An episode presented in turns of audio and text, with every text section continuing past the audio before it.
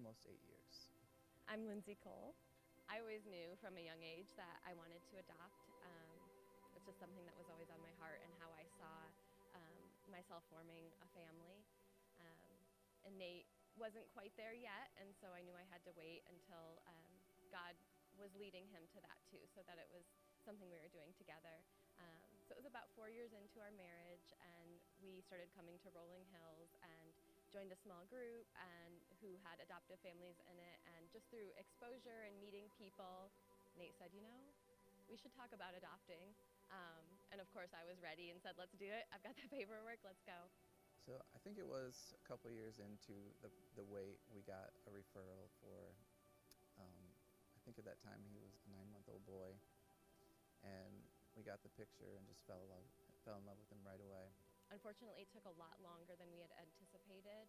So during that time, it was challenging because we were thinking about all the milestones that we were missing, all the moments, the first that he was experiencing that we weren't there for. We had a lot of community and friends around us who supported us, but nobody in that particular situation who could specifically relate to us, and just feeling a sense of kind of loneliness in it. That night I stayed up late searching on Google for Taiwan adoption blogs, and I came across a mom's blog, and her family was adopting from Taiwan, and they were using the same agency out of California. So I knew I had to reach out to her, and I did. And once we connected, she told me that 2 weeks ago they had actually moved to Franklin. At that moment, we found out that their son in Taiwan was actually at the same orphanage as our son. So it was October 2016, we were able to fly over there and go to the orphanage and meet him. And we later on have discovered pictures of our sons together, and that relationship and friendship has been amazing and can only be orchestrated by God. We don't have to have all the details figured out. We didn't have the finances figured out. We didn't know what the timing was going to look like. He's written the story in a much more beautiful way than we could have ever imagined. Just in case you needed a reminder that God's got a plan, even when we may not have a plan. I would assume that most of us are perfectly fine taking matters into our own hands when things aren't working out like we want them to. I know that I certainly am. When something doesn't go my way, or perhaps there's a lack of leadership, I'm really happy to take the reins and fill in the gap, so to speak. I could share with you lots of examples. Perhaps this has happened to you before. You've been standing in a line, and there didn't really seem to be much organization of the line, and you thought to yourself, if I could just get a megaphone, I could orchestrate these people and prevent those who are line jumping 4 people up from actually doing that. Or if you're like me, sometimes you go to events, or you're at an event or a party, and you have to kind of keep your opinions to yourself because you think to yourself, there is a better way to organize this function, but I'm not in charge, so I'm going to just kind of be one of the people who are there enjoying it. I found in my life, and maybe this is true for you, that it's hardwired in us to be willing to assert a plan even if someone else has a plan. It's so hardwired in us to be able to say, you know what, I'm going to be in charge even though someone else might technically be in charge. My question to you is, does that stop at waiting in line? Or does that allow, or does that principle bleed over into other areas of our life? I find that it assuredly does. We're actually very comfortable with speaking into situations where we may not be the one who has the plan, whether it's our kids' education or whether it's something at our place of employment. We can easily look in and say, you know what, I'm going to do something different, even if I've not been given the authority to do something different. I find that in my life, it actually, that principle even bleeds over into my spiritual life, that the spiritual life sometimes follows this same filter. And it sounds a little bit like this. I believe, or I'm supposed to believe, I should say, that God has a plan, but when God is not coming through as I want him to come through, or when God is not coming through with the specifics that I am looking for, how quick am I to take control of the situation, opposed to allowing him to continue to work? This morning, that's what we're going to be talking about. We're going to look at the snapshot of the life of David and Saul, and we're going to be looking at this principle of how do I stay true to what God is desiring to do in my life, what God has promised that he's going to do in my life, even when the timing might be a little off, or even when it might look a little bit different than I thought it should look. Know that I'm so grateful that you're here with us this morning, and I'm going to ask you to pray with me as we dig into God's word, and we're going to ask him to do what only he can do here in this place this morning. Let's pray together. Lord, thank you for this beautiful day of life. Thank you for an opportunity to be in your presence. I pray that you would speak to each and every heart that's here. I pray that through the power of the Holy Spirit and through your word that you would reach us and mold us and shape us. I pray for those of us in the room right now that are struggling to trust your timing, that you would help us to draw strength from your word today. Or maybe there's a plan that we know that you have, and yet we're trying to take authority over something that you have. And Lord, I ask that you would give us the courage and the wisdom to be able to remain and to be still and to trust you more than we trust ourselves. I thank you for the story of David and Saul that we're going to read and study about today, and I pray that you would meet us right here in the middle of it. It's in the name of Christ that we pray and ask all these things. Amen and amen. Now, I've got to give you a little bit of an update as to how we got to this point today. Some of you are visiting with us for the first time today, and we're so thankful that you're here. When you came in this morning, you received a worship guide, and on that worship guide are notes, and every week I go through and I have some blanks that I will fill in, and you'll see those words up here on the screen. And so if you're like me, that helps me pay attention. So I just assume that everybody else wants those. And so you can kind of follow along maybe throughout the course of the week. If there's something that sticks out to you, you can go back and look at that. On the bottom part of that card is also a place for you to share with us something that's going on in your life. If there's anything going on in your life today, whether you're a first-time guest or you've been with us for 2 or 3 years now, please take a moment and share that with us. It's a prayer request or a praise. At the very end of the service, there's going to be an offering basket that will come by your seat, and you can place that in there, and we would love to follow up with you. Again, if you're a guest, if you would be comfortable sharing with us just a little bit of your information also, we'd love to follow up with you this week to share with you what God is doing here in the life of Rolling Hills. But for all of you who have been with us for the summer series, and perhaps some of you are new today, we're in this series called I Am David, where we're looking at the character David. And today what we're going to do is cover a lot of ground. So I want you to find your proverbial seatbelt, and I want you to buckle up, okay? Because we're going to be going pretty fast today, and we're going to cover a lot of ground in the life of David and this guy named Saul. But in case this story is brand new to you, I want to share with you what is going on. What gets us to this point? See, Saul was the first king of Israel, and Israel did not need a king because God was their king. God wanted to be their ultimate authority, but all the other nations had a king, so what did they want? A king, because everybody else had a king, and so God gave them a king named Saul, and Saul did okay for a while. And then he eventually started to allow the evil trappings of the world to define his leadership more than to consult with what God would have to say. And so he gets on this really treacherous path of where he's now making evil decisions. He's disobeying God, and so God takes him off the throne. And he says, the anointing has left you, and it's going to go to someone new. And the person that it goes to new is David. And David is this young shepherd boy. And a little bit later, after receiving that anointing, some of you know the story, where he fights the giant Goliath, and he's able to slay the giant. And now David is the one who is newly appointed king. Saul's still alive, so he's still on the throne, but as soon as he dies, David is going to be newly appointed king. The Lord is blessing David. The Lord is making David successful. So you can imagine Saul is not happy about this. So much so, Saul says, I'm going to kill him. And we're just going to take him out of the earth so I don't have to deal with him anymore. Instead of being excited for David, he's really jealous of David. And that's where we get to basically at this point in the story. Now, what Saul is doing is he's not only not wanting David to succeed, he's not wanting David to have breath in his lungs anymore. And so he's trying to kill him. He's trying to truly stop him from being on the earth. And so 1 Samuel kind of 15 all the way through where we are today tells us this story of Saul chasing David around. And I laughed a couple of weeks ago and I said, you know, David's beautifully playing a harp for Saul, and Saul throws a spear at him to try to take him off the face of this earth. That's the situation that we find ourselves in, and the backstory where we come to today. And so I see in this passage, and you'll see it pretty quickly here as well, that you've kind of got these divergent leadership methods here. You've got these people who are choosing to see a situation differently. You've got David who's ultimately trusting in God, and you've got Saul who's ultimately trusting in himself. And the Bible is filled with stories about my plans versus God's plans. But this story gives us a beautiful playbook about how we are to relate in those situations where God might not be doing what we want him to do in the timing that we want it. Or perhaps God is giving us an opportunity to go around his plan even though he's telling us to remain faithful in his plan. And so this morning, our hope and goal is that this word will speak to you and that there will be something in here that you can relate to. Now, undoubtedly, out of the gate, I want to give you something that you can fill in there on your blanks. Undoubtedly, out of the gate, you're going to find this. And some of you have found this already in the 4 hours that you've been up today. And if not already, you're going to find this at some point today. You will be presented with opportunities every day to allow God to fulfill his plans and his timing, or for you to fulfill your plans and your timing. Can I get an amen? This happens.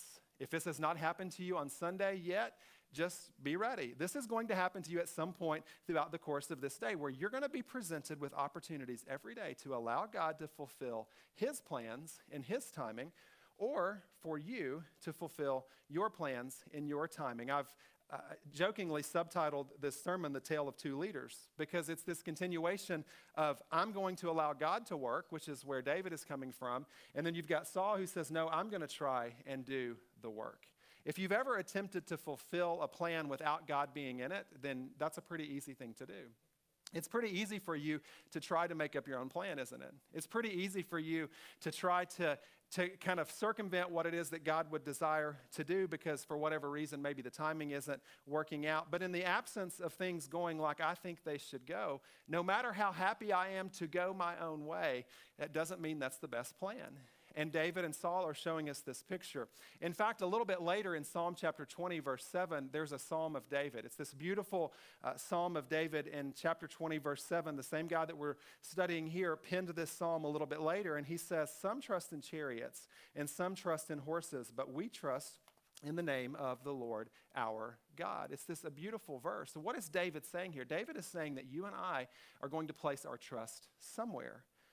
And we're going to have all the reasons that we have placed our trust in that specific place. But if I desire to allow God to do what he desires, then where do I place my trust? Do I place my trust in the chariots and the horses and the things of this world? Or do I place my trust in him? And so if that's our desire this morning, then we're going to grapple with this question of what does that look like? What are the steps that I need to take? What are the questions that I need to be answering right now that will get my heart and my life lined up with my ability to trust that God's going to fulfill his plan and his timing? So the first thing that we have to do is you have to take an intentional and honest look at your heart and your character.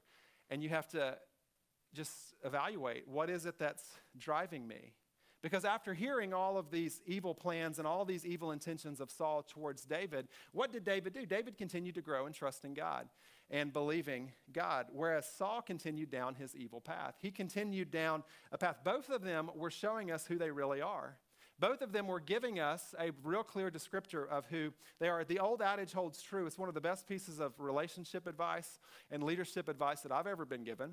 And I, in turn, would like to give it to you. It's this old adage that holds true that when someone shows you who they are, believe them, right?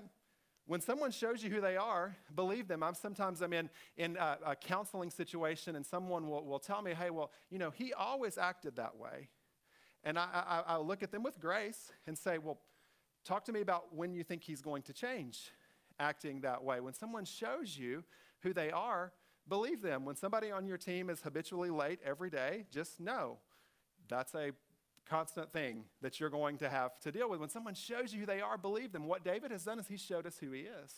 And what Saul has done is he has showed us who he is. And time after time, they are continuing to just manifest themselves through these either lack of character in Saul or a godly focused character that you see with David. If you go to 1 Samuel chapter 21, verses 3 through 5, you get this snapshot, this beautiful picture of what David is doing for his heart and what David is doing in terms of his leadership with his troops. But again, keep in mind, Saul is chasing David around, okay? He is chasing him around, trying to kill him, and David and his troops are hungry, and they're in need of some food.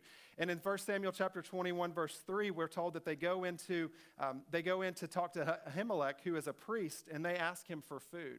And Ahimelech is going to tell them that the only food that I have is food that is consecrated, and not everybody can eat that food. You have to have, your body has to be very ceremonially clean to eat that. And so in verse 3, David says, "Now then, what do you have on hand? Give me 5 loaves of bread or whatever you can find." But the priest answered David, "I don't have any ordinary bread on hand. However, there is some consecrated bread here, provided the men have kept themselves from women." And David replied, "Indeed, women have been kept from us as usual. Whenever I set out, the men's things are holy, even on missions that are not holy. How much more so today?" So see, what David said is, my men, they're in need of food and they need to eat bread from the temple, but they can't be ceremonially unclean to eat that. And Ahimelech says, have they followed all of the rules? And David assures the priest, I have taken the extra steps to make sure that they are in a holy place. I'm not just doing the minimum. I'm not just doing the minimum to get by, but rather I'm making sure that their hearts and that their physical bodies are in the right place, so that whatever the situation might be, when we were going to need bread that was consecrated, that we would be able to eat it. David is showing us who he is. He's showing us a part of his character. Now, compare that with Saul. Again, Saul, is Saul the bad guy or the good guy? Saul's the bad guy. Compare it to Saul. Go over to 1 Samuel chapter 22, verse 8, and let's see how Saul responds. This is Saul responding when he hears about what God is doing to David, and he hears about the blessings that are happening with David. And he says in verse 8, "Is that why you all have conspired against me? No one tells me when my son makes a covenant with the son of Jesse. None of you is concerned about me or tells me that my son has incited my servant to lie in wait for me as he does today." So when Saul hears about what's happening in David's life, he goes to gloom and despair. David is trying to prepare his men for holy works. That's where his character is leading him to do. What is Saul doing? He's saying, why are you guys conjuring up plans behind my back? No one's telling me about anything that's going on. No one is inviting me into their conversations. You see this clear picture of Saul who is saying, it's all about me. And this picture of David who says, no, I'm going to set myself and my men apart for God's plans and God's purposes. You've got David saying, what can I do to ensure that the needs of others are going to be met? And you've got Saul over here saying, what can I do to make sure that my needs are being met? Because everybody's talking behind my back and nobody's sharing any plans with me. So in order to grapple with this question of how can I truly trust God to fulfill his plan in his timing, I need to look at the condition of my heart. And I need to kind of dissect my heart and see what's in my heart. Where am I starting from? In fact, if you lead from a place of jealousy or insecurity, it's going to be difficult for you to fulfill God's plans and God's timing. The question at hand this morning is, do you lead from a place of jealousy and insecurity, or do you lead from a place of confidence because of who God is? That's a question we've got to answer for ourselves this morning. Do I lead from a place of jealousy and insecurity, or rather with confidence because of who God is? When I assess the situation, or when you assess the situation in your life, some of us are probably finding this, that we want and we trust and we believe that God has something in store, but we're coming at it from a place of jealousy and insecurity, and it's just not going to work. When our operating system is jealousy or insecurity, and we wonder, why is God not working things out? Why is God not making his plans so clear to me? It's possible that God isn't making his plan clear because jealousy and insecurity are really self-seeking tendencies. And we shouldn't expect God to necessarily work through our self-seeking tendencies. Why is jealousy such an issue? Why did Saul struggle with this so much? See, jealousy doesn't allow me to be happy for anyone else. It doesn't allow me to be happy with what the Lord has blessed you with, but it causes me to compare and wish that whatever the Lord had blessed me with was a little bit more significant than what he had blessed you with. See, insecurity doesn't allow me to focus on anyone but myself. And I'm rarely going to grow to a deeper level of faith and trust and dependence on God when I'm more concerned with myself than I am with others. I'm certainly not going to grow in a deeper dependence on God and trust in God when I'm more concerned with myself than what it is that God wants to do. See, jealousy and insecurity, they also make it really hard for you to be patient, don't they?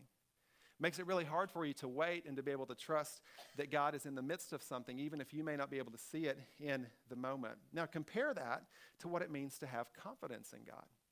A confidence that God is going to do what he says he is going to do. A confidence that God is going to fulfill his plans and his promises, and that God is in the midst of every situation. There's a God who holds the world together.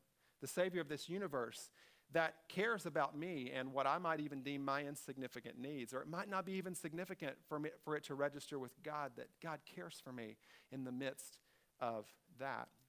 We spent the last part of this week with my parents up in Kentucky, and I grew up in a very rural part of Kentucky, and one night my wife Jacqueline and I went out on the back porch and we were just looking at the stars, because the stars are so much prettier in rural areas than they are here in the city or suburbs or whatever the case may be. We have too many street lights and we have too many kind of things to, city lights or whatever the case might be, to see them. And so we went outside one night and there's like no light anywhere except the moon and the stars. And I was just looking at the twinkling of the stars, and I thought to myself, the God who set those in place cares about me. The God who flung the planets into orbit, he cares about little old me here in Nolensville, Tennessee. And he wants me to trust his timing. And friends, that gives me great confidence. And I hope and pray that that gives you great confidence in your life as well. That the jealousy and the insecurity don't have to rear their ugly heads, because you can be confident in who God is. Now, I'm not telling you to go out of here and be arrogant and say, God is good and he's going to do everything exactly like I want him to, you know, because he's good. That's not the case, but a confidence in who he is. Because, see, God had promised David that he was going to be king. It wasn't just some idea. It was a promise that God had made. What was getting in the way of that promise, though? Saul, the guy who's trying to kill him. He's the one getting in the way of the promise. David's over here playing a harp and Saul's throwing a spear at him. He's chasing him across the mountains. You could say this was a pretty big obstacle, a pretty big giant that was standing right in the way of David's life. The same could be said of us. We often know that God has a plan, but there's a big obstacle that it's making it difficult for us to continue to trust God in the midst of that. And so what we often try to do is to take matters into our own hands. The Lord may have even made his plan very clear to us, and we're hitting some roadblocks right now, or maybe we're hitting some detours. Are we going to persist and say, no, I know, God, that you're in this? Or are we going to kind of go our own way? Watch what happens here, because David is going to be tested. Again, David is trying to follow God, but watch what happens specifically here in 1 Samuel chapter 24. After Saul returned from pursuing the Philistines, he was told, David is in the desert of En-Gedi. So Saul took 3,000 chosen men from all Israel and set out to look for David and his men near the crags of the wild goats. And he came to the sheep pens along the way. A cave was there, and Saul went in to relieve himself. Now, I'm going to stop right here. That is talking about what you think it is talking about. Okay, just let your mind go. What does this Bible mean when it says that Saul went in to relieve himself? That is exactly the way that you would use the word to relieve yourself. So the men saw this, and they said, this is the day that the Lord spoke of when he said to you, I will give your enemy into your hands for you to deal with as you wish.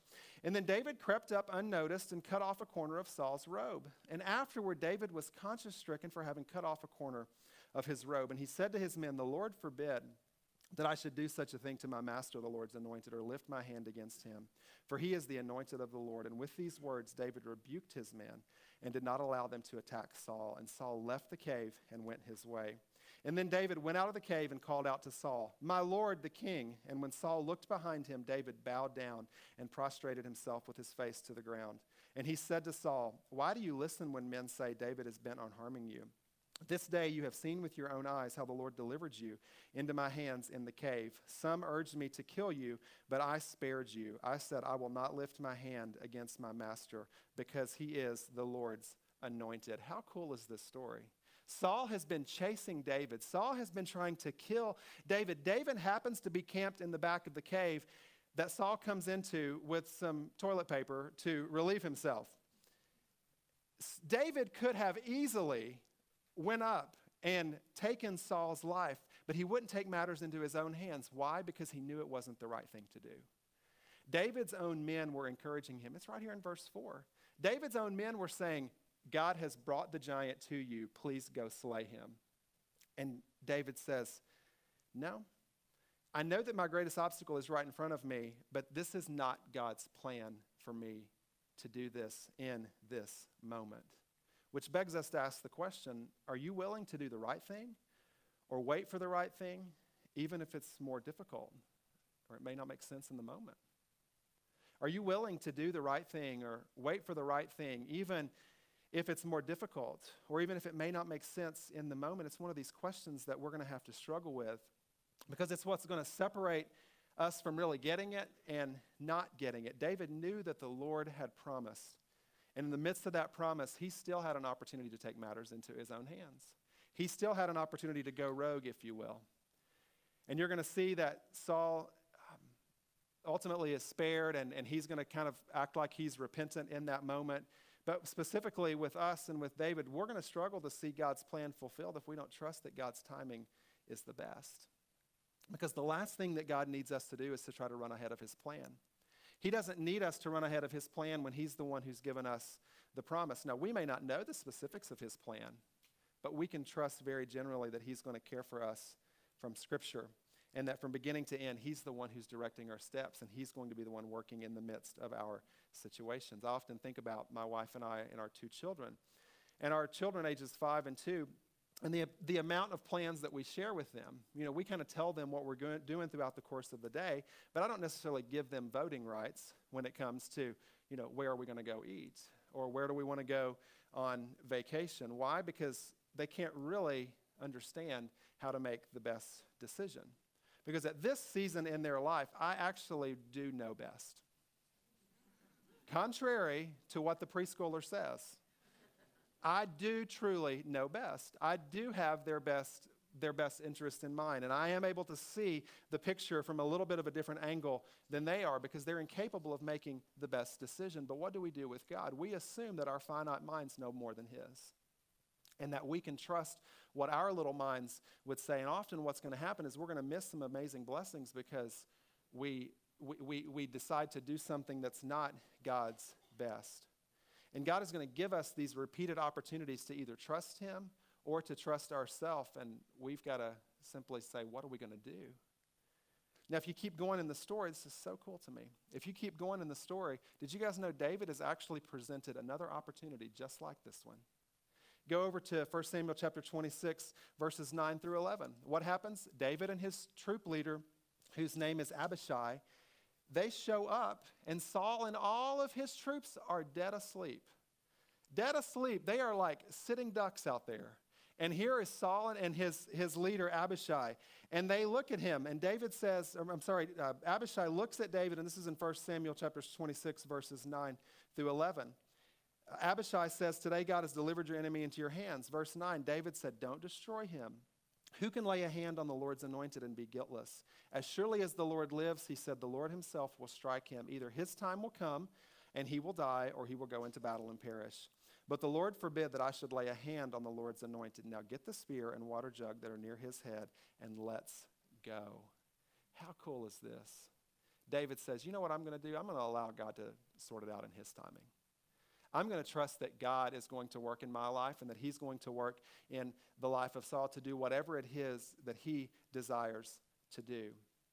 And the Lord's given him another opportunity to make the right decision or the wrong decision. Saul is given multiple opportunities to make the right decision or the wrong decision. At the end of this, after Saul realizes that he's been spared again, what does he say in verse 21? He says in verse 21, I have sinned. Come back, David, my son. Because you considered my life precious today, I will not try to harm you again. Surely I have acted like a fool and have erred greatly. Do you think? Time after time, when he's spared, when God spares his life, he says, I'm repentant. I'm going to do better. And those promises weren't followed through with. See, if you want to be like Saul, which my hope and prayer is that you don't. We want to be like David, right? We're in this series, I Am David, so we want to choose what it is that David's doing. But if we want to be like Saul, then make promises to God and the world simultaneously and try to go both directions. If you want to lead like Saul, which don't, okay, don't write this, don't go out of here and say, I want to lead like Saul. But if you want to lead like Saul, this is what you need to do. Make promises to God and the world simultaneously and try to go both paths. Some of us have tried that. I've tried that, and what I've come to grips with is that you can't make promises to God and the world simultaneously and be committed in both directions. You just can't do it. You cannot make promises to God and the world simultaneously and be committed to both directions. We just can't do it. It sounds like a broken record, doesn't it? Some of us self included, have lived like this, where we say, you know what, I'm going to do better. I'm going to be a little bit more committed to Jesus. And I'm going to try to go east and west at the same time and see if I can arrive at my destination. I'm going to try to go north and south at the same time and see if I can get to where I need to be. Whereas if I try to go two directions at once, where am I going to get to? Nowhere. Or right back where I started. And so Saul's trying to make promises to God. I'm repentant. And then simultaneously goes by the way of the world. I read a story just this week. It happened, I think, last Sunday. And it was so interesting to me. Some of you may have seen this story. It happened out in Aurora, Colorado, right outside of Denver, where there was this Google Maps debacle. I don't know if anybody read about this. But there was this Google Maps debacle where there were 100 drivers that took an alternate route that Google Maps told them to go. There was a vehicle crash. And Google Maps pops up and says there is an alternate route that's going to take half of the time. And so 100 cars end up on this one-way dirt road. And it's been raining a lot, evidently like it had been here. And so what's at the end of the one-way dirt road? A mud pit. And so car after car is driving into this mud pit, and now they're backed up 100 cars. This is on the news. I'm not making this up. Go Google this story later. Well, Google it. So trust Google. I mean, I read this on Google, so they're okay, I guess, with sharing their flaws. 100 cars have backed up on this road, and they have this amazing quote from this lady. I mean, again, I can't make this stuff up. So there's talking, the news is reporting on this, and a direct quote from one of the drivers who was stuck. And she says, and I quote, "My thought was, well, there are all these other cars in front of me, so it must be okay. So I just continued. The question is, why did Google send us out here to begin with? There was no turning back once you got out there." And I read that quote and I thought, this is sermon gold. I mean, just thank you. I mean, I needed this story for my message today. Everybody else is doing it. It seemed kind of strange that we were going down a dirt road, but once we got out there, there was no turning back. Have you seen that to be true in your life? I have. You kind of follow what everybody else is doing, and then you get out there and you realize there's not any turning back. And I'm out here now in this territory where I can't trust the world and God simultaneously. And I have to course correct. And I have to say, no, I'm going to trust you, God. Trust that you have the plan. What happens is often we make promises to God and we try to make promises to the world at the same time. And we try to build momentum for God in the midst of that. And this story reminds us that that's not going to happen. And Jesus himself reminds us that that's not going to happen either. How do we know that? Because in Matthew chapter 6, verse 24, Jesus with his followers said, "No one can serve two masters. Either you'll hate the one and you'll love the other, or you'll be devoted to one and you'll despise the other." Specifically when it comes to money, he says you can't serve both God and money. In Luke chapter 9, verse 62, Jesus says, "No one who puts a hand to the plow and looks back is fit for service in the kingdom of God." He's saying you got to be all in. You can't be plowing a field and have one hand on the plow and one hand looking back doing something else. In Matthew 16:24, Jesus says to his disciples, "Whoever wants to be my disciple," what does he have to do? He has to deny himself. He has to deny himself daily and take up his cross and follow me. It's possible this morning that we might be struggling to gain momentum in trusting God's timing because we've made a lot of promises to God and we haven't been willing to keep those promises. Or we've made a lot of commitments, but we're not striving to do what it is that he actually desires to do, whether it's a heart issue or whether it's an obedience issue. We may not understand why he's not bringing the momentum. It's possible that the momentum's not come because we're not doing anything to keep the commitments. We're not exercising any discipline. Saul did not exercise any discipline. In fact, the Spirit of the Lord had left him. So much so in 1 Samuel 28, verse 7, when he needed assistance, he went to a medium. He went to an incantist, a spiritist, this woman at Endor, and says, "I need some help. I need somebody to give me some guidance," whereas David continually trusted in the Lord. So where do you draw your strength and your wisdom from as you navigate through life? When we look at the day that's ahead of us, when we look at the decisions that are ahead of us that we need to make for ourselves or our family or whatever the case might be, where do we draw our strength and our wisdom from? James chapter 1, verse 5 says, "If any of you lacks wisdom, you should ask God. And God gives it to you generously without finding fault. And that wisdom will come to you."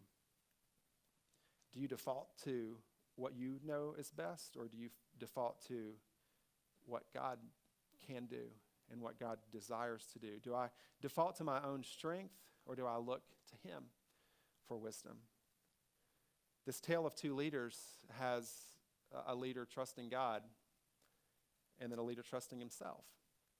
We have a leader who's keeping the promises that he makes to God, and then we've got the leader who's making these empty promises. We've got a leader who's confident in who God is, and then we've got a leader who's really jealous and insecure in what's happening. We've got a leader who trusts, and we've got a leader who seeks to control. See, David consistently allowed God to set the agenda, but what did Saul do? Not that. David consistently allowed God to set the agenda, and Saul did not. So who do you desire to live like? Who do you desire to be like? See, Saul would do anything to kill David, but David wouldn't do anything to disobey the Lord. Saul was all in when it came to killing David. David was all in when it came to obeying God. So as the story plays out, and I know I've covered a ton of ground this morning, but as the story plays out, if you go to the end of 1 Samuel, Saul dies, and the anointing leaves him, and his struggles continue to increase up on his death. To tie a big bow around this portion of this text, up on his death in 2 Samuel chapter 1, verse 17, David took up his lament concerning Saul and his son Jonathan. Even up on his arch enemy, his arch nemesis being taken out, he finally now can take over the throne. David had a sense of lament. He had a sense of sadness over the loss of Saul. Even in his death, the death of his enemy, he's turning to God. So who do you desire to be like? Do you desire to be like David, or do you desire to be like Saul? Are there some heart issues that you need to work on this morning? Are there some obedience issues that you need to say, Lord, work here in the midst of this in a way that only you can? And my hope and my prayer is that you would do the hard work this morning. The hard work this morning to say, Lord, whatever it is that you would desire to do, do in and through me so that I can be like David. Will you bow your heads and close your eyes for just a moment? The band's going to come out, and they're going to lead us in a time of response. And perhaps this morning, you'd like to pray. Perhaps this morning, you just need to make a commitment to say, God, I'm going to trust you.